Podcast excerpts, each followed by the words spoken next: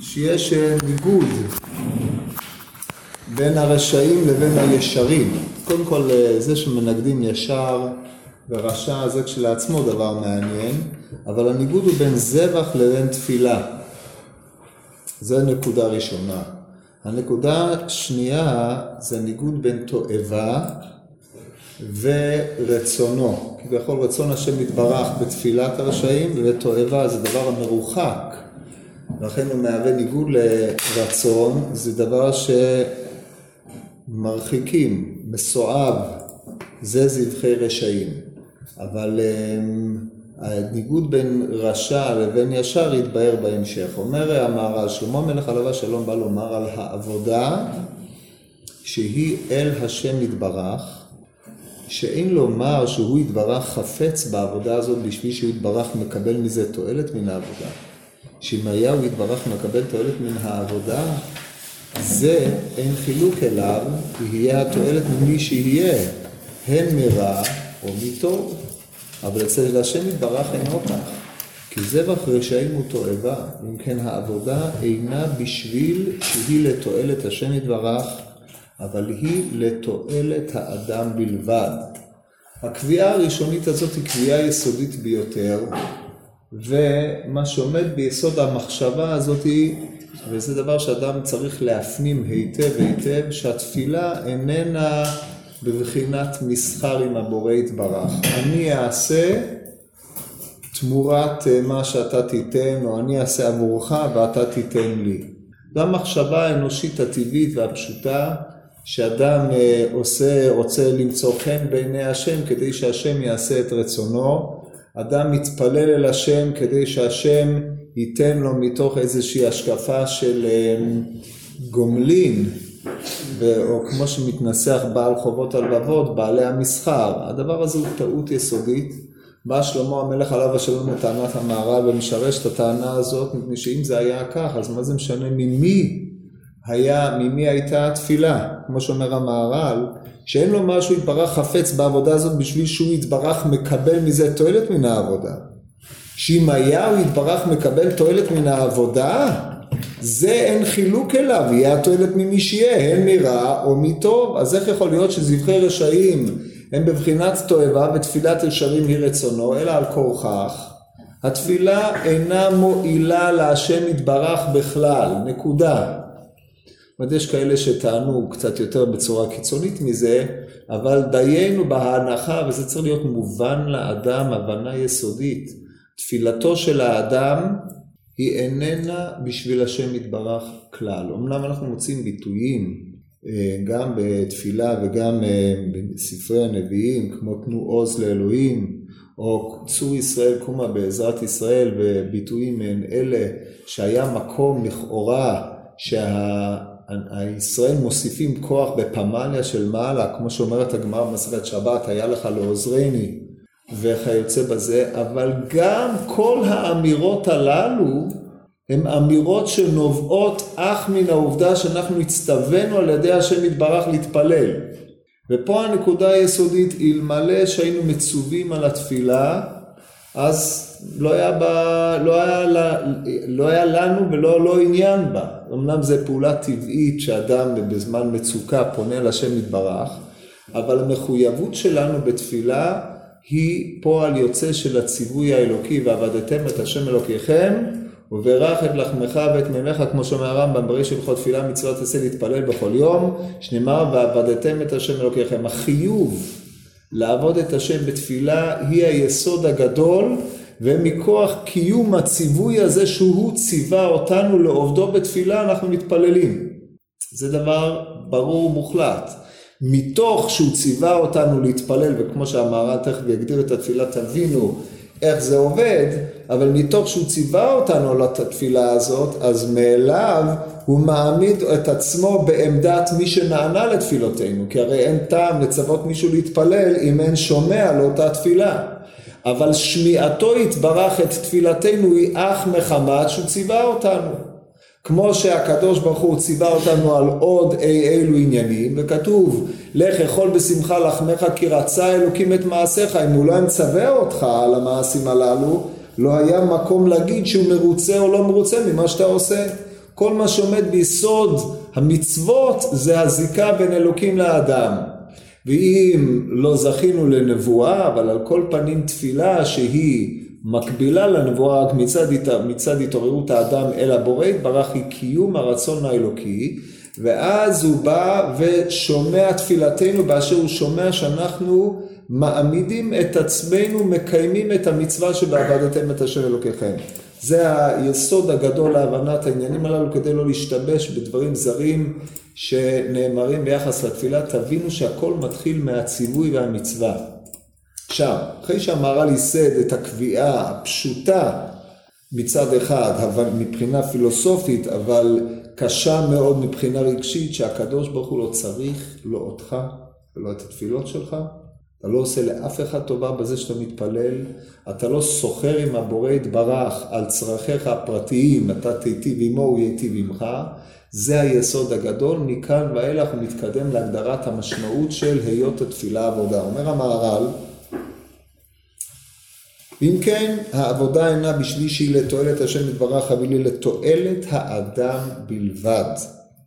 ומפני שהעבודה הזאת היא לתועלת האדם, לכך זבח רשעים תועבה. שאין השם יתברך רוצה בתועלת הרשע. ותפילת ישרים רצונו, כי התפילה היא גם כן עבודת השם יתברך, והיא רצונו. זאת אומרת, הואיל והתפילה כל עצמה לא באה אלא להועיל לו לאדם, הרשע שעושה מעשים שהם מתועבים באשר הם, התפילה שלו היא מתועבת כמו שמעשיו מתועבים, דהיינו הוא נדחה מפני השם יתברך, ולכן תפילתו, או זבחיו תועבה, הוא מפרט את זה קצת יותר בהמשך, לחילופין, תפילת ישרים רצונו, כיוון שרוצה השם יתברך את הישר, שאדם יהיה ישר לפניו, אז גם עבודתו בתפילה או תפילתו היא רצון הבורא יתברך. עכשיו למעשה, כשכתוב תפילת ישרים רצונו, אנחנו נראה בהמשך איך תפילת ישרים הופכת להיות רצונו של הקדוש ברוך הוא, כביכול הוא רוצה בעבודתו של אותו ישר. אומר המהר"ל, אולי יקשה לך. אם כן, שאין העבודה לתועלת השם יתברך, אם כן, למה ציווה על העבודה הזאת, שמביא קורבן אל השם יתברך?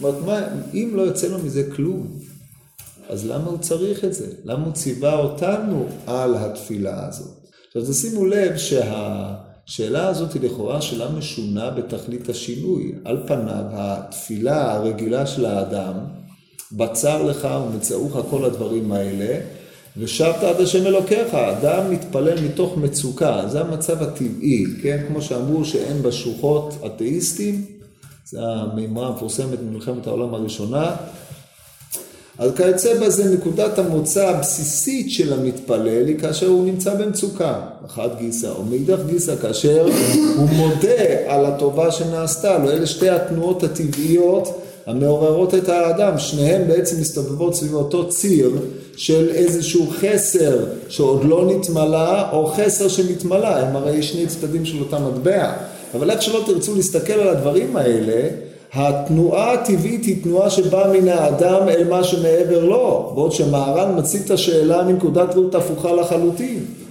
למה הוא לא התחיל באדם? למה הוא התחיל בבורא יתברך? אז מכאן אנחנו למדים שבעצם התפילה, ואנחנו עוד נראה אותה בהמשך, וזה יסוד גדול מאוד, היא איננה לצורך מילוי צרכיו של האדם. אם זאת הייתה נקודת המוצא, כיוון שאני רעב ואני מתפלל וממלאים את קרסי, כיוון שאני חסר דעת ואני מתפלל, השם משפיע עליי דעת, כיוון שאני כך וכו', אז הקדוש ברוך הוא ממלא את חסרוני, וזאת תכליתה של התפילה, עד שליך שנתמלא חסרוני, אני כבר על זה לא צריך להתפלל. אז השאלה של המהר"ל מופקעת מכל, היא לא מתחילה בכלל. אבל הואיל והשאלה של המהר"ל הייתה איך זה יכול להיות שאם השם יתברך לא צריך אותך, הוא מצווה אותך להתפלל? מונח ביסודם של דברים שכל תפיסת התפילה של המהר"ל עובדת באופן אחר לחלוטין. שעל פניו אתה בא להשלים בתפילה שלך איזשהו חסר שהיה קיים בעולם, וברגע שמתברר שאין חסר כזה שאתה משלים, אז באמת לא מובן בשביל מה אתה מתפלל. עכשיו תשימו לב שככה הוא שואל את השאלה שלו, זה דבר שמראש מציב אותך, עוד לפני שנראה את התשובה, מראש זה מציב בפנינו תפיסה שהיא תהיה אחרת של התפילה. אף על פי כן, הרי המהר"ל לא יכול להתכחש לטבע האנושי שהוא טבע של מבקש, הוא טבע של מישהו שהוא צריך להתקיים על ידי מילוי חסרים באופן מתמיד. אדם ישן כדי שיהיה לו כוח לפעול, אדם אוכל כדי שיהיה לו כוח. כאשר הוא רעב הוא במצב של חסר, כאשר הוא עייף הוא במצב של חסר וכן הלאה, זה הדרך בכל התכונות. יש שלא שולטים בתכונות שלהם והם במצב של חסר מתמיד בכל מיני עניינים, יותר בגלל התכונה הנפשית, השכלית שלהם מאשר אה, הצד האמיתי, אבל על כל פנים זה הטבע האנושי. כמו שהמליצו חז"ל ואמרו אין אדם מת וחצי תאוותו בידו, אז אדם הוא יצור מתאווה, שהוא חסר וכל חייו הם ניסיון להשלים את אותם חסרים.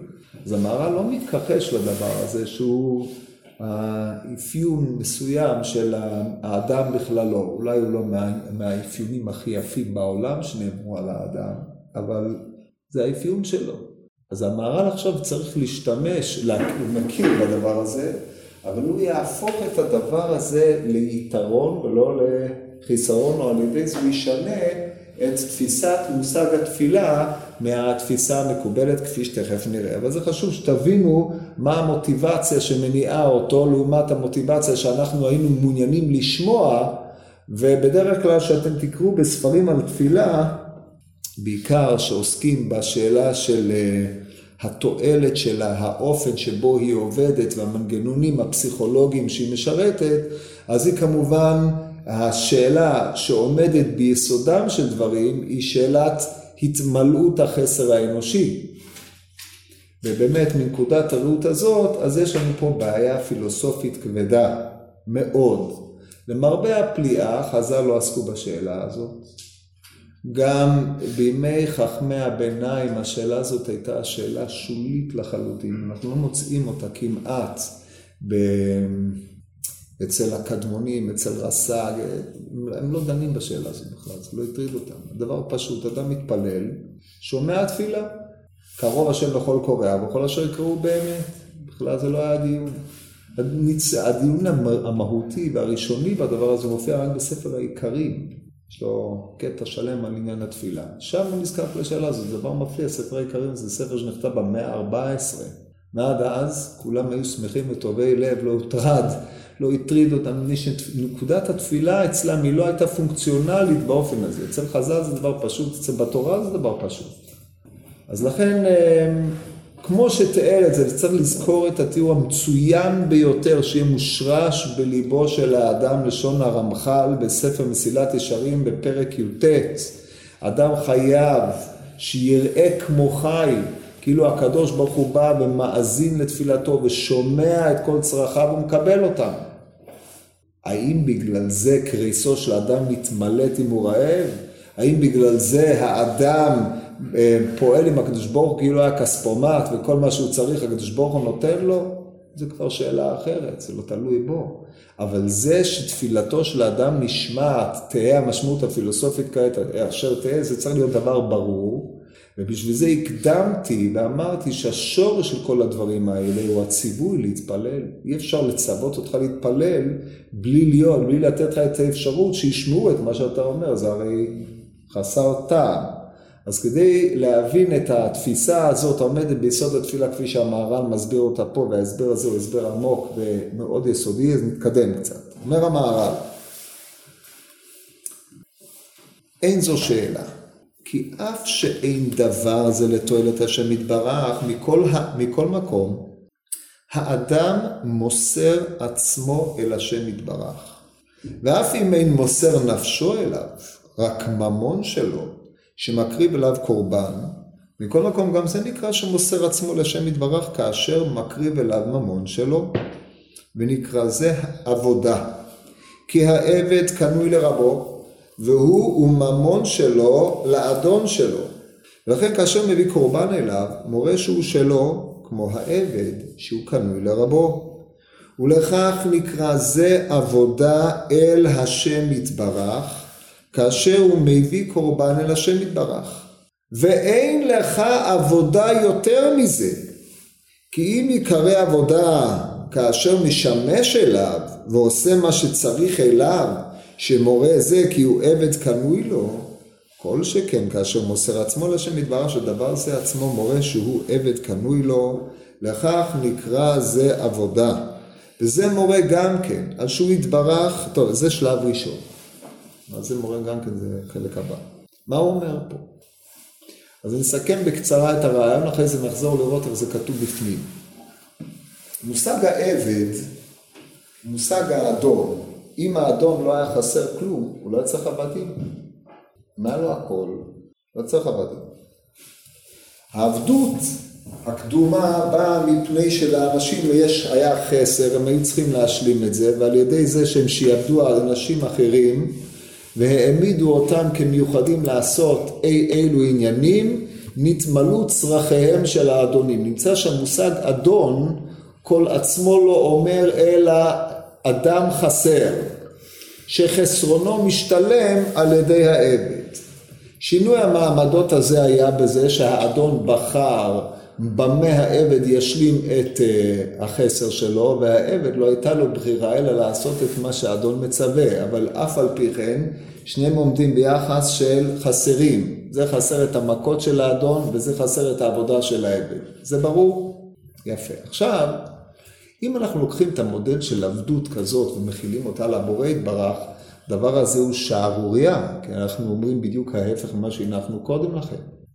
אז אם באנו לומר שהתפילה מייצגת את הפרדיגמה העבדותית של האדם לבורא, הדבר הזה סותר לחלוטין את כל מה שהוא אמר קודם לכן. אף על פי כן, תפילה קרויה עבודה, והיא הצי החפצה של עבודה. איך הדברים הללו מתיישבים זה עם זה? אז זה מה שהמהר"ל בא ומסביר פה. טוען המהר"ל טענה פשוטה. העבודה יכולה להיות משני פנים, או מצד היות האדון מקבל את עבדותו של העבד והעבד משלים בעבדותו את צרכי האדון כמו שתיארתי קודם, או מצד שהעבד או מי שראוי לקרוא העבד, העובד, מעמיד את כל כולו לעבדותו של האדון, מוסר עצמו אל השם יתברך בלשון המהר"ל. אז הוא אומר זה יכול לבוא בשני, בכמה פנים. אם העבד שעושה את צורכי האדון פועל עבורו, הפעולה שלו מעידה, או פעולתו עבור האדון מעידה על היותו עבד, אבל העדות הזאת היא עדות מקרית, לא עצמית, כי באותה מידה יכול האדון להיות, האדם לעשות עבור אדם אחר, זה מצב של שכירות. אבל כאשר אדם מוסר כל מה שיש לו אל מישהו אחר, או את קנייניו העצמיים, אז בזה הוא מורה שהוא משוייך אל אותו שהוא מוסר אותו אליו. פה מושגי האדון והעבד מקבלים תפנית. התפנית הזאת היא היות זה קנוי לו, לא היות זה בעבודתו משלים לו, אלא היות המוסר עצמו משוייך כל כולו אל מי שהוא מוסר אליו. לכן הדבר הזה מתחיל בקניינים של האדם. ידוע מה שכתוב ברמב"ם במורה נבוכים בסוף חלק אה, שלישי, ארבע קניינים יש לו לאדם. הקניין החיצוני לו זה קניין הממון, זה עם כוח הרכוש, כוח הבעלות בכללותו. אם האדם מביא את מה ש... את כוח הבעלות שלו, הוא מקריב אל השם יתברך, אז יש בזה מימד מסוים של הקרבת עצמו. זה עניין הקרבת הקורבן. הקרבת הקורבן לא באה בתור שוחד, אלא הקרבת הקורבן היא אמצעי שבו האדם מקרב את עצמו אל השם יתברך, לכן הקורבן נקרא קורבן באשר הוא מקרב. המהר"ל, כמו שהוא מתאר את זה פה, רואה בקורבן הזה מסירת עצמו אל. עכשיו נחזור לראות איך זה כתוב בפנים. איזה שאלה? כי אף שאין דבר זה לתועלת השם יתברך, מכל מקום האדם מוסר עצמו אל השם יתברך. ואף אם אין מוסר נפשו אליו, זאת אומרת מסירות הנפש פה היא איננה בזה שאדם מת על קידוש השם. מכל מקום אומר הרמב"ם, גם זה נקרא שמוסר עצמו אל השם יתברך כאשר מקריב אליו ממון שלו. אז זה נקרא מסירה. אבל המסירה הזאת עכשיו ממירה המהר"ל את המושג מסירה במונח עבודה. ונקרא זה עבודה. למה? האם זה נקרא זה עבודה מפני שבזה הוא משלים איזשהו חסר של האדון? אומר המהר"ל לא.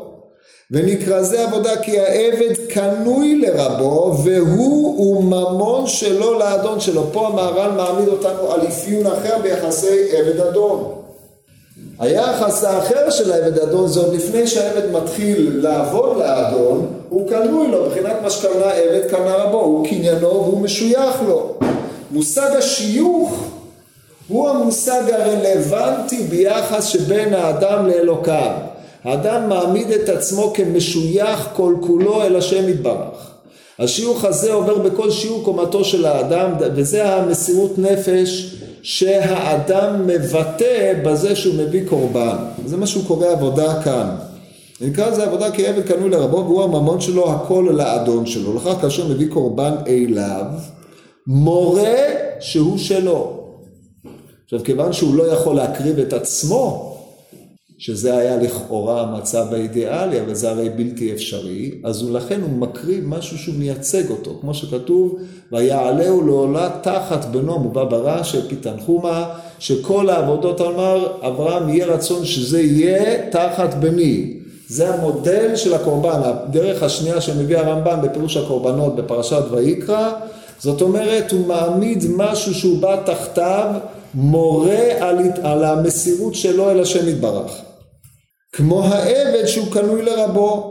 לכך נקרא זה עבודה אל השם יתברך כאשר מביא קורבן אל השם יתברך. זה שלב א'.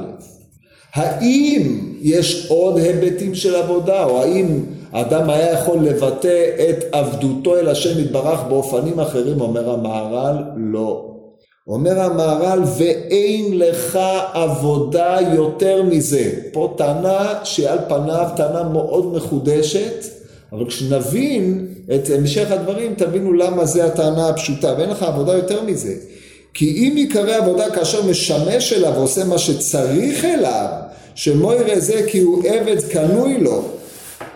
כל שכן כאשר מוסר עצמו אל השם יתברך שדבר זה עצמו מורה שהוא עבד קנוי לו, לכך נקרא זה עבודה. זאת אומרת, זאת לא נקראת עבודה מפני שהיא משלימה איזה חסר על פי ציווי, אלא היא נקראת עבודה מפני שבמעשה שהוא עושה הוא מעמיד עצמו כעבד. כן. מה זה מתבטא? אנחנו נראה בהמשך. וזה מתבטא למעשה, לפי שיטת המהר"ל זה מתבטא כמו שהוא התבטא להלן,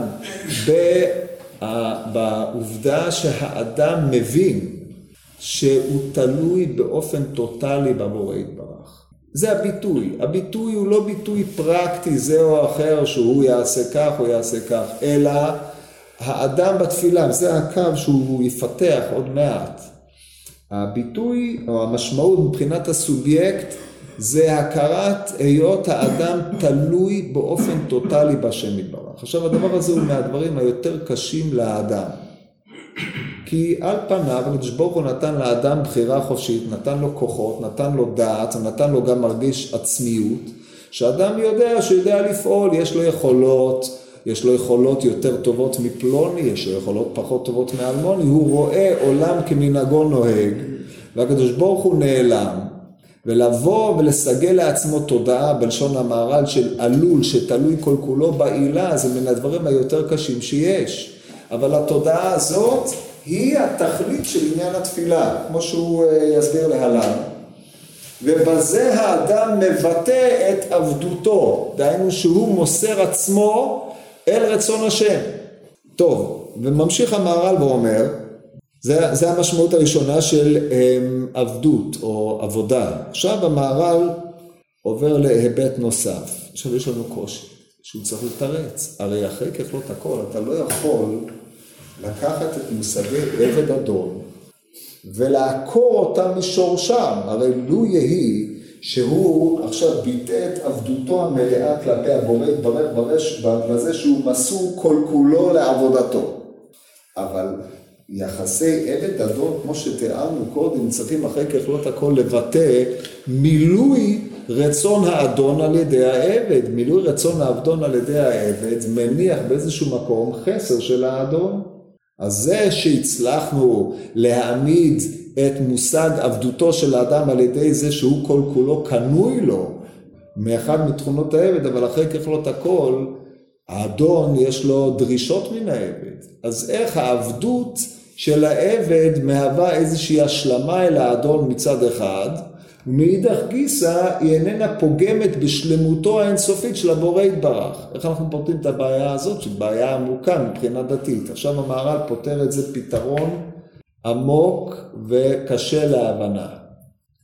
אומר המהר"ל, וזה מורה גם כן על שהוא יתברך אחד ואין זולתו. פה המהר"ל הולך להעמיד שני מושגים שמושגי יסוד בהשגת האלוקות, מושג האחדות ומושג השלמות, שבפנימיות הם נקראים פנים באחור, אמ, ובעצם, נאמר בקצרה, בנקודה הזאת האדם מהווה, אה, האדם נותן עוז לאלוקים. בעובדה שהאדם מכיר בייחודו ובאחדותו של הבורא יתברך, והאדם מכיר בהיותו שליט על כל, זה עצמו כביכול מסייע להנהגה האלוקית על ידי האדם. בזה בא לידי ביטוי השלמת העבד לאדונו.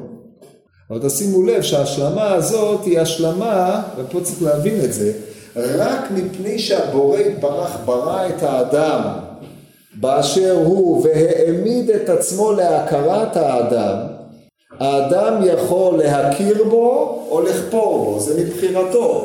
והואיל הקדוש ברוך הוא ברא את האדם עם הבחירה להכיר בכוליותו או באחדותו, בייחודו, זה לא אותו דבר, או לא, אז הרי בנקודה הזאת האדם משלים את הרצון האלוקי שהאדם יכיר בו.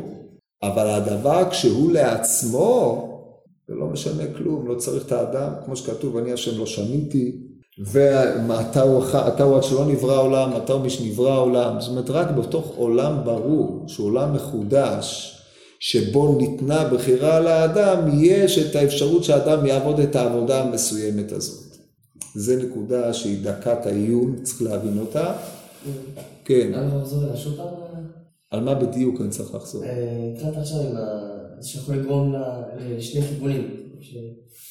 אני אחזור באופן אחר, שלא לשעמם את הציבור. אה, יש שתי, שתי גישות.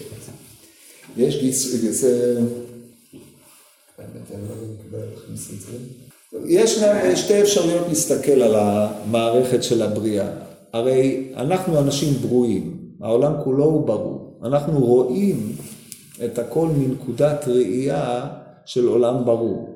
אנחנו גם, ההיבטים הטרנסצנדנטליים הם תמיד שלילה רק מתוך השגת הבריאה. אנחנו יכולים לדבר על דבר לא ברור רק בהשקפת ברואים. ברור הדבר הזה? Mm-hmm. אז עכשיו, מבחינה זו, אם היינו נוקטים בעמדה שהיא עמדה טרנסצנדנטלית לחלוטין, דהיינו הבורא לא, קודם הבריאה, אם אפשר היה לדבר ככה, הוא לא תלוי בנו בכלל. הבריאה היא רצונו הפשוט של הבורא, והיא לא תלויה באף אחד, אף אחד לא יכול לסייע, לא, לא, לא לעזור, לא, לא, כלום. אנחנו כול, כולנו מצויים בתוך הרצון האלוקי. הרצון שהעולם יהיה. כדי לחדד את הדבר, אני אתן לכם את זה רק, ואני לא אחזור על זה, שתבינו שאם הוא ירצה שהעולם לא יהיה, אז העולם מעולם לא היה.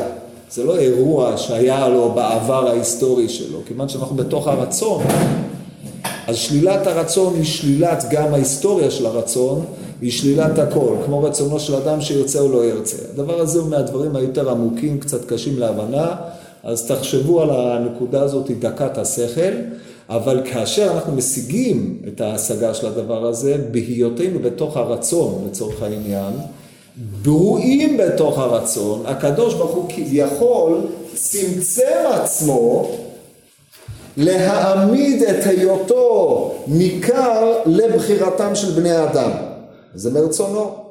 או בניסוח אחר, זה שהוא מעמיד את עצמו כמלך ואנחנו עמו, הבוחרים במלכותו או לא, זה מחסדיו הגדולים על בני אדם, אבל לכשתמצי לא אמר שהוא פנה אלינו בתור אנוכי השם אלוקיך, ומשם מלך אנחנו מצווים להבין ולהכיר בהיותו מלך עלינו, זה עצמו מעמיד כביכול את מלכותו כתלויה בבחירתנו או בהבנתנו או בהעמדתנו כעבדים לו. שזה בעצם להגיד את אותו דבר בניסוח קצת אחר, ברור? אז עכשיו המהר"ל לפי זה יסביר, כי כמו שאתם מבינים, אם אתם מבינים את הנקודה הזאת, אז אתם גם תבינו למה פה אנחנו משלימים את ההיבט האחר של העבדות. זאת אומרת, אחרי שתמצא, לא ימהר, שאנחנו מוסרים את עצמנו להשם יתברך בעבודה. אני ניכנס עכשיו לשאלה שהוא שאל קודם, מה זה בא לידי ביטוי, או מה זה אומר לי מבחינה אישית, זה המהר"ל יסביר בהמשך. אבל כשתמצאי לא מה שאנחנו קולטים את ההשגה הנקודתית הזאת של מסירת הנפש, המעמידה אותנו כעבדים קנויים לו, איפה העבדות מכאן ואילך תורמת את תרומתה בהיותנו עבדים לאדון. שהרי אם היא לא תורמת אלה את הנקודה הזאת לא עשינו הרבה. אז ההשלמה הזאת, כמו שאמרנו, שמה שעבד משלים לאדונו בהיותו עובד לו, בא לידי ביטוי פה בהשגתנו או בהכרתנו באחדותו ובכוליותו. זה שתי הפסקאות הבאות. אז זה מה שאומר המהר"ל, וזה מוירה גם כן על שהוא יתברך אחד ואין זולתו יתברך. כי כאשר מקריבים אליו קורבן מוירה זה כי הכל שלו. וכאשר הכל הוא שלו, אם כן אין זולתו, והוא יתברך אחד.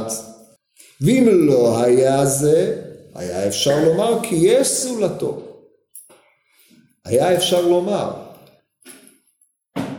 שהרי זאת תפיסת האלילות, והיא נתונה לחובת האדם להכיר בייחוד שלו יתברך ולנהוג על פיה. אבל בהקרבה שמקריבים אליו, מוירה זה שהוא הכל ואין זולתו. ובזה השם יתברך אחד. תשימו לב, המשפט הזה הוא משפט מדהים. מה פירוש בזה הוא אחד? הרי הוא אחד, אתה הוא עד שלא נברא העולם, אתה הוא משנברא העולם. לא בגלל שהקרבתי קורבן נהיית אחד. אבל באמת הקרבת הקורבן, היותו אחד, הוא מצד מה שהוא ממלא כל העלמין, מנכיח את עצמו כמלך בעולם, המתגלה בהנהגת העולם בריבוי הכוחות, הקרבת הקורבן אליו היא, בפנימיות זה ידוע כמו הקרבת, אמ, הקרבת כל ההנהגות, או הקרבת הספירות וייחודן בעולם האצילות לצורך ההיבט הפנימי, אבל מבחינת המשמעות המעשית יותר, הכרה בכך שכל הכוחות האלוקים המנהיגים את העולם כולם נובעים מייחודו יתברך. זה השם אלוקינו השם אחד, דהיינו שכל הכוחות בכל העולמות, העולמות בריאה, יצירה ועשייה, כולם מאוחדים הבאים מכוח האצילות. זה תפקידו של ה... זה תפקידה של התפילה, ההכרה הזאת המייחדת את ההנהגה האלוקית ועושה אותה אחד כמו שהוא אחד. זה השם אחד ושמו אחד. שמו זה הגילוי של ההנהגה האלוקית בעולם הבא לידי ביטוי בטבע ובהנהגותיה, בחוקיותיה, זה ייחודו ואחדותו, זה מוטל על האדם.